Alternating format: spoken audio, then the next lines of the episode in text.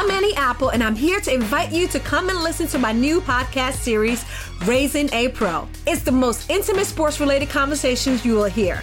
Each week, we explore the journeys of some of your favorite NFL players through the eyes of those that know them best. From Joe Burrow, DeAndre Hopkins, Myles Garrett, Ezekiel Elliott, Nick and Joey Bosa, just to name a few. With exclusive insights and information, we leave no stone unturned. Subscribe now to Raising a Pro on your favorite podcast app. HT Smartcast. You are listening to a Mint production brought to you by HT Smartcast.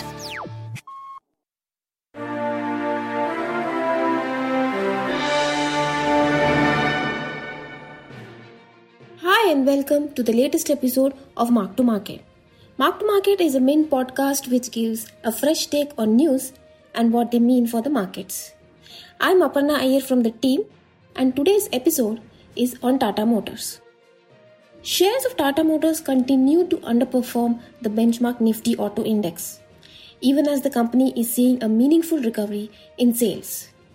The company reported a 21.6% growth in domestic sales in August, which is a big improvement from the 82% fall in sales for the June quarter. The recovery is led by passenger vehicles.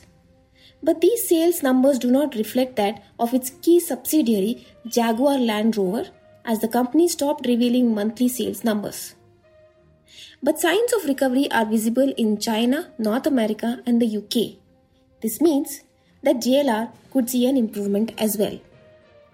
What is helping JLR is its newly launched vehicles Evoque and Defender. The company is seeing good traction for these vehicles, according to analysts. But that is not all. Tata Motors is also trying to bring down costs. It's reducing capital expenditure. After all, given the demand destructions due to the pandemic, auto companies have little incentive to add to capacity, at least for this year. Tata Motors is also aiming for a near zero debt level on a net basis in the next 1 to 2 years. It hopes that improvement in cash flows and the recovery in sales for both domestic and JLR will help it achieve this. So, why are the company shares not reflecting these hopes? Tata Motors is also aiming for a near zero debt level on a net basis in the next 1 to 2 years. It hopes that improvement in cash flows and the recovery in sales for both domestic and JLR will help it achieve this. So, why are the company shares not reflecting these hopes? The share price is still 28% lower than its highs in January. One of the reasons for this is that the recovery is largely from passenger vehicles. But commercial vehicles are a large business for Tata Motors, and this segment is expected to recover only after a year. The second reason is a thread of caution on overall sales recovery. New launches in the passenger vehicle segment has helped the company gain market share in the June quarter. Tata Motors now accounts for 9.5% of passenger vehicle sales in India. But one quarter gain does not make a trend. There is tough competition for the company. In fact, JLR has lost market share in China recently, which was visible in excess inventories leading to discounts at dealers. What's more is that Tata Motors has to deal with the growing preference for electric vehicles.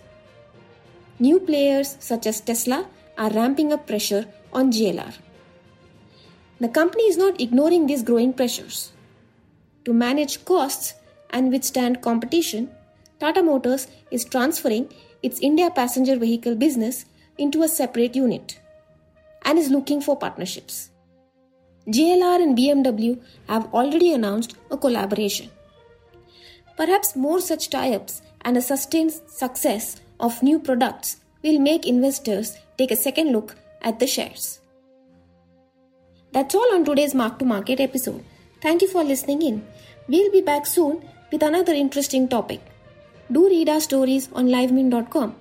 If you want to give us any feedback or want to alert us about an interesting market trend, you can reach out to us at livemint underscore M2M on Twitter. To listen to more podcasts, do log on to htsmartcast.com.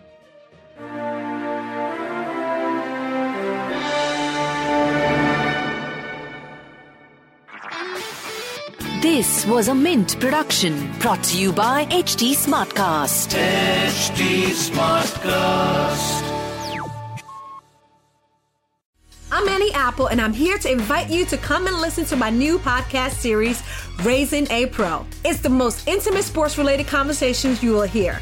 Each week, we explore the journeys of some of your favorite NFL players through the eyes of those that know them best. From Joe Burrow, DeAndre Hopkins, Myles Garrett, Ezekiel Elliott, Nick and Joey Bosa, just to name a few. With exclusive insights and information, we leave no stone unturned. Subscribe now to Raising a Pro on your favorite podcast app.